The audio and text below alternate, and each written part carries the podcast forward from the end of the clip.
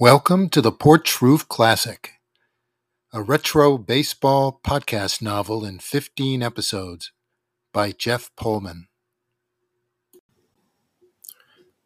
Episode 1 Since baseball time is measured only in outs, all you have to do is succeed utterly. Keep hitting, keep the rally alive, and you have defeated time. You remain forever young Sitting in the stands, we sense this, if only dimly. The players below us, Mays, DiMaggio, Ruth, Snodgrass, swim and blur in memory. The ball floats over to Terry Turner, and the end of this game may never come. Roger Angell, The Summer Game. This is dedicated to Terry Cannon, reliquarian extraordinaire. Windy days aren't what I would call fun, not when the little plastic bastard bounces around on a warm gust like a midget tumbleweed just to mess with your head. You squeeze the cloth handle, maybe start a new blister, because you know the fluttery thing has no business missing your bat. Dig one heel into the dirt or an ant hill and unleash a vicious swing. Hope to hear that loud, delicious click and watch the ball soar toward a porch roof. Drop your head, kick up dust with your sneaks, and prance around the pie tin bases like a horse that just won the frickin' derby. It's a struggle to get my grandson to play with me now, but for sure, wiffle ball was the pleasure that packed our western Massachusetts summer in 1970 especially with me and Izzy Drucker and Gene Remar being too young to get drafted or drive a car or go to a big rock concert like that Woodstock mess up in New York the previous year. Cripes, we still barely knew how to talk to girls, even with the one or two I knew in school who I dreamed of speaking with. Melanie Court, for instance. Doubt I'd even said six words to her but seeing those blue eyes, freckle nose, and short, wheat colored hair every day in homeroom was like a visual cup of coffee years before I'd even drunk the stuff. There she was, four rows in front of us on the morning bus for that last day of Marsh Meadow Junior High. And wow, that bus! No one staying in their seats due to flying insults and spitballs. Mr. Rumpton slamming and squeaking the brakes at least five times, once even for a stop sign. Izzy and Gene filling our wide back seat with dumb jokes and ribbing and giddy vows to scribble craziness later in each other's yearbooks. Izzy was the only Orthodox Jewish kid I knew, even though he tried not to admit it. During Sabbath Eve dinners, he'd sometimes duck away to call me and gossip about girls. We'd been friends since fourth grade and kept each other laughing to avoid being afraid of things, like the Jew hating creeps who would lob rocks and snowballs at our Hebrew school bus almost every time we rode it. Izzy's straight black hair was short and weirdly greasy, like it was painted on his head. He was an inch or two smaller than me and often wore striped pants or a striped shirt to make himself look taller. Gene was from a different Goyim planet, the only non Jew Izzy and me hung out with. He always tried to come off super cool like Peter Fonda or maybe even the 1950s actor James Dean, but with his scrawny neck, gangly body, and acne that seemed to move to a different spot on his face every week, you wouldn't call him handsome. He'd been living with his mom in an old trailer park on the Springfield border since his dad moved out, and most of the time had a sliced off anger in his voice. He liked to hang out with us, but seemed too annoyed with life to care about anything but pizza, the Boston Bruins, and firecrackers. As we got close to the school parking lot, he gave my elbow a friendly smack. Saturday, Joey. Six innings at the grounds? An electric smile sizzled over my face, then struck Izzy's. We didn't even have to answer. Hot, cold, and blustery seasons showed up brutal and fast in western Mass, but the Wiffle Grounds, on Squaw Farm Lane, a half block from Pine Road, was in a God protected bubble. Hours later, three bites into my sloppy joes, someone jabbed a rib through the side of my polka dot shirt. I knew who it was before I even turned, because Mick Shaw was about four foot two inches, and any other kid would have come up to my shoulder. Hey, Tosh, come here a sec. What for? Just come on. Somebody wrote about you on the wall in the bathroom, and I thought you might want to see it. Really? Don't sweat. It's kind of funny. Can I see it too? asked Izzy, eating next to me as usual. No, just Tosh. It's a little crowded in there.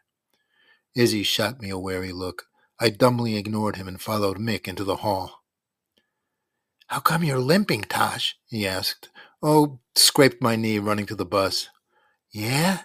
You hurt yourself?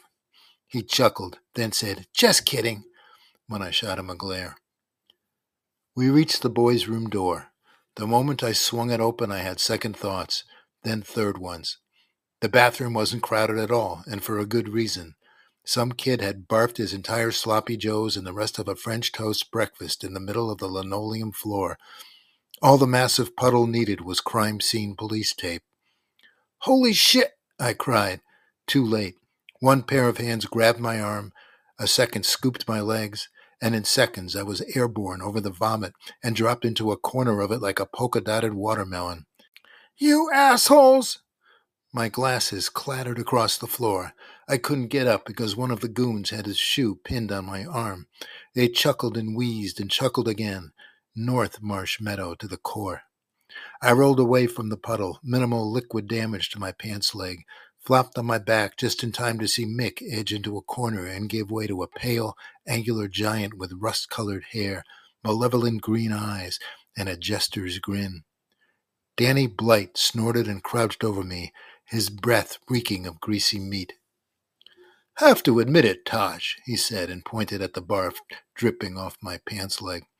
I really don't like what you're wearing. This produced loud cackling and wheezing from his sidekicks. Why are you doing this? I blubbered. Well, you were there in the neighborhood, so we thought you should drop in. More cackles and wheezes as Danny stood back up. I'm going to get you, sons of bitches, I cried. Oh, I'm sure you'll try. Have a good summer. They followed him out to the hall. I hopped up, yanked my corduroys off, and gave the pant leg a lukewarm bath in the sink, rinsed and wiped my glasses. Curse words I never knew existed spilled from my mouth. I pulled the cords back on and marched out. Melanie Court exited the cafeteria as I re entered, gave my drippy pants a baffled look. I scanned the room, saw Danny and his obnoxious minions at their usual center table, eating, yucking it up, pantomiming my puke puddle throws. The rage I felt in that moment wiped away every passive drop I had. Izzy spotted me from our table and tried to get Gene's attention. I was awkward, but I was quick, and the creeps didn't see me coming. Mick Shaw whirled and lunged too late. I rammed Danny square in the shoulder blades. He grunted and fell forward, face splatting in sloppy joes. I pounded the back of his neck. His friends grabbed my arms, but Danny spun in fury, shoved them aside, tackled me. We rolled and clawed, my glasses flying off again, food items pelting us as a bleacher section formed. Two teachers finally arrived to pry us apart, and my last day of junior high school had become a legend. Vice Principal Grogenbeck's office was tiny, too hot, and terrifying. One foot inside, and you knew the Grim Reaper was waiting in a dark corner. It didn't help that Grogenbeck, a crew-cutted dinosaur who hadn't smiled since birth, sat behind his perfectly neat desk at a weird angle, his nose trying to avoid the puke aroma still wafting off my soiled pants. Danny somehow had changed into a different sports shirt and slacks, like he had a clothing store installed in his locker. This is how you choose to spend your last day of junior high? asked Grogenbeck, Rustling like hogs? Danny's friends dropped me in barf, Mr. Grogenbeck, I blurted. He set up the whole thing. Possibly, but assaulting a student in the lunch hall is thuggish, unacceptable behavior, Mr. Tosh. What kind of example is that for others? He hit me from behind, too, said Danny, being sure to wince from imaginary back pain. Shut up, jerk. You started it. You see, said Danny to Grogenbeck, there's that thuggish behavior. Grogenbeck's nostril flared. You're both lucky it was the final day of the semester, but in this case, I think a little reprimanding is in order. He flipped open a spiral notepad and began jotting. What do you mean? I asked, caught the beginning of a smirk on Danny's sloppy, jowless face. Yes, I will be talking to Mr. Bajorek in the custodial office today to sign both of you up to be his handy hand next Tuesday. Oh, man, I cried. Mr. Bajorek was our creepy janitor from some Slavic country who smelled like cooked cabbage, and we tried to never go near him. You, Mr. Blight, will report for one hour, and you, Mr. Tosh, will be there for three. What? That's not fair. Sparking a lunchroom brawl on what is meant to be a celebratory day is not fair to our school or its students, young man. But I told you I got dumped in barf. So says you, uttered Danny. My face exploded. I was ready to lunge at him again. I'm afraid Mr. Blight has a point. There are there were no witnesses to this boys' room incident, so I believe the punishments are very fair. That's all. I leapt out of my chair and stormed out. Danny stayed in his, waited till I hit the hall to share a small laugh with Grogenbeck that was just loud enough for me to hear. I wasn't surprised by this. Living in a large two story colonial on Collier, the leafiest street in town, the Blights were one of the more influential families in Marsh Meadow. Ever since Danny's dad Robert moved them from Worcester when he landed a top exec job at Mortec Industries in Southwick, the family had adopted a kingly self entitlement. Bob Blight wedged into town politics. Wife Jane socialized her way onto every PTA committee, and even Danny's older brother Tom had some kind of important job overseas to give them an untouchable quality. Which explains why the meeting in Grogenbeck's office was a joke. I had no idea how Danny Blight was going to pay for what he did, but I knew I'd spend my whole summer trying to think of a way. Because the meeting with Grogenbeck was after school, I missed getting calmed down by Izzy and Gene on the bus ride home. It also meant Mom had to wheel our Catalina into the parking lot to fetch me at 4:30. Shirley Tosh wore that exasperated, I can't believe the school called me look over her green blouse and purple slacks, groaned as she stretched across the front seat to unlock my door before putting her brown beehive hairdo back in place. Then she got a whiff of my wardrobe. Yikes! Why do your clothes stink? I got dropped in barf, a wicked awesome last day. While Mom didn't have a paying job, she sure as heck had an unpaying one, making every meal and washing the clothes and cleaning the house and being an emotional bulletin board all three of us could pin our needs to. Well, those are going in the trash, and your father isn't going to be happy. Again? Dad may have been oblivious or short tempered before he had his evening cocktail, but I couldn't even count how many times this floating threat turned out to be meaningless. We've been hoping for a nice summer this year, Joey. Even have a possible Rhode Island vacation planned, so it's not the best foot to start off on. But Danny, ever hear the expression that New Englanders don't get mad, they get even? Yeah, and that's what I did. Got even. No, you got mad and even. Whatever. He's a big ass face and he deserved it. Well, your father isn't going to be happy. She was right this time. Dad wasn't even well into his second Gordon's and tonic. Known as Funny Phil Tosh to his fellow coat buyers at Markison's department store downtown. He actually may have been the least cool dad for 50 square miles, but his pipe smoking, tolerance of soul music, and daring sideburns to the bottom of the ear indicated he was forever trying to change that. Still, he couldn't wait for us to settle into our never changing seats around the dinner table to tap me on the arm, even though he was five inches away. Proud of yourself? I guess so. You guess so? Good. Keep it up. Become a hoodlum and enjoy yourself in jail. Joey's going to jail? cried my 11 year old brother Robbie in between chicken fricassee bites. No, honey, said Mom. It's just an expression.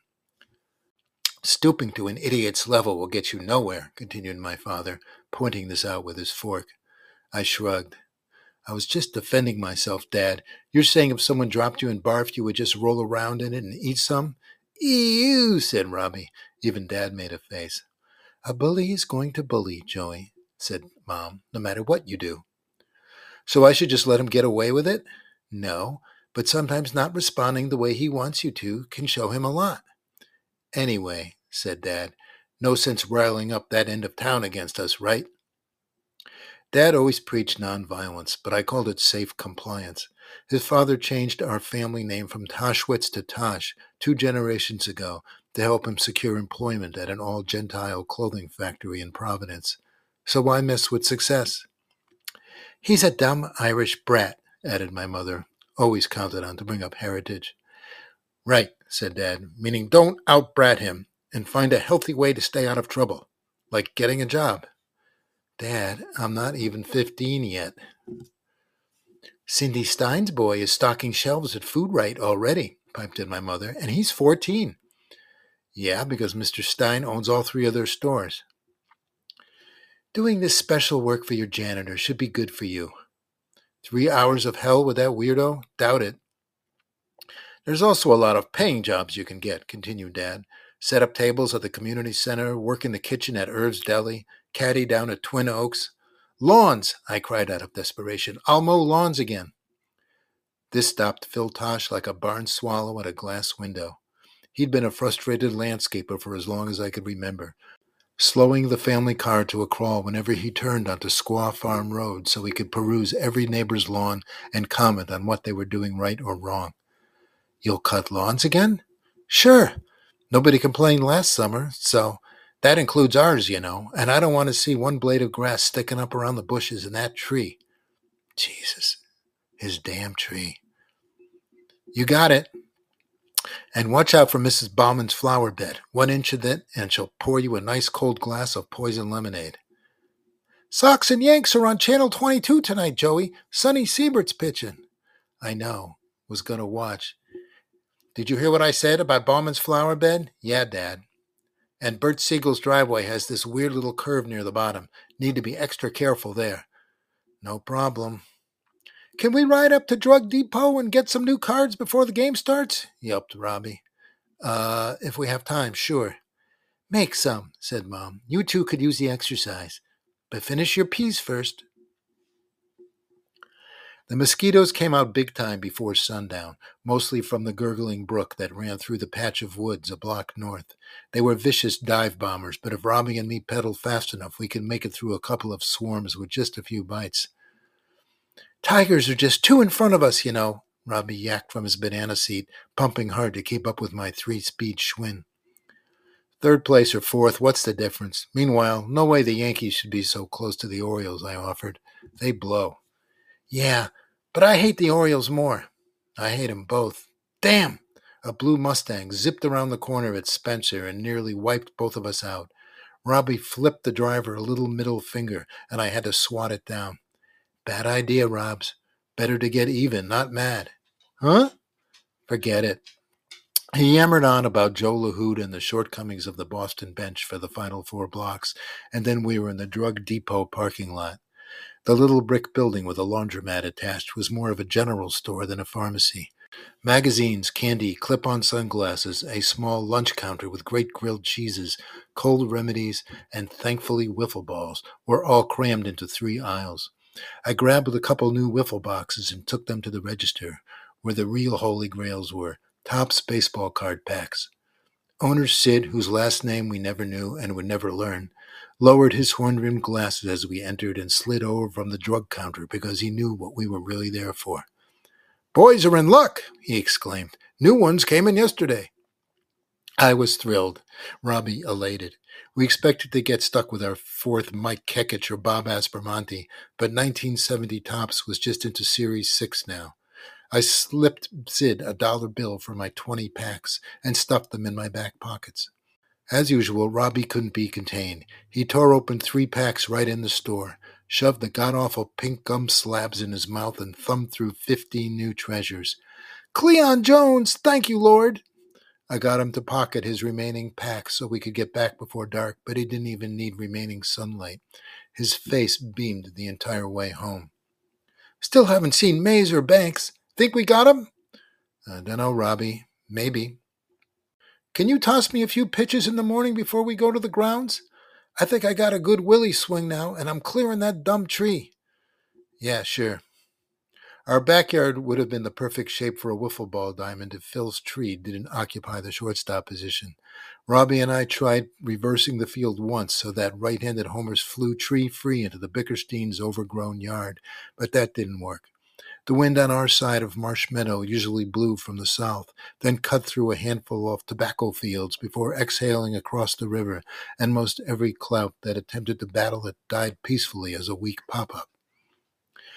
We all have those existence banes, and the 20 foot high maple our dad protected like a third son was Joey's. His quest to powerball over it was Captain Ahab like. A good 80% of his missiles crashed into the branches. One time he hit one straight down the line and left that grazed the back of the garage three feet from the top. Another time he accidentally put some English on the plastic and it curved around the tree, heading for the roof of the porch, it fell short of the gutter and plopped into a bush. Despite numerous attempts, he had never been able to repeat that English. Robbie was three years younger, but a bigger Red Sox fan than me, if that was possible. He kept every Boston bubblegum card from the last four years in his bottom dresser drawer, safe in a thick rubber band inside a rubber boot he refused to wear in winter. He spent every shred of toilet time sifting through minutiae on the back of each card, studying for a quiz he would never take. Fifth and sixth grades hadn't been easy for him, and he had no friends except for me, so the cards were not only his New Testaments, but his closest companions. Later, Mom and Dad absconded with the TV to watch the name of the game, so we lay on our beds with the radio tuned to Hartford's Red Sox station. Ken Coleman and Ned Martin were broadcasting from Fenway, and three of our heroes, Yaz, Reggie Smith, and Mike Andrews, went deep in a 7 to 4 Boston win. Robbie and I took turns yelping and hooting until Dad pounded on the wall and sleep rolled over us like Jiffy on bread. You've been listening to The Porch Roof Classic by Jeff Pullman. This retro baseball podcast novel was made possible by Spotify for podcasters and Buzzsprout. Be sure to basket catch another episode next week.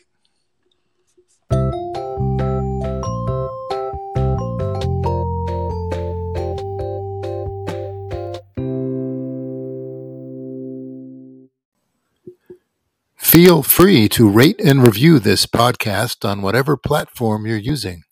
Also, if you'd like to make a small contribution, go to buymeacoffee.com slash jpullman54v. Thanks.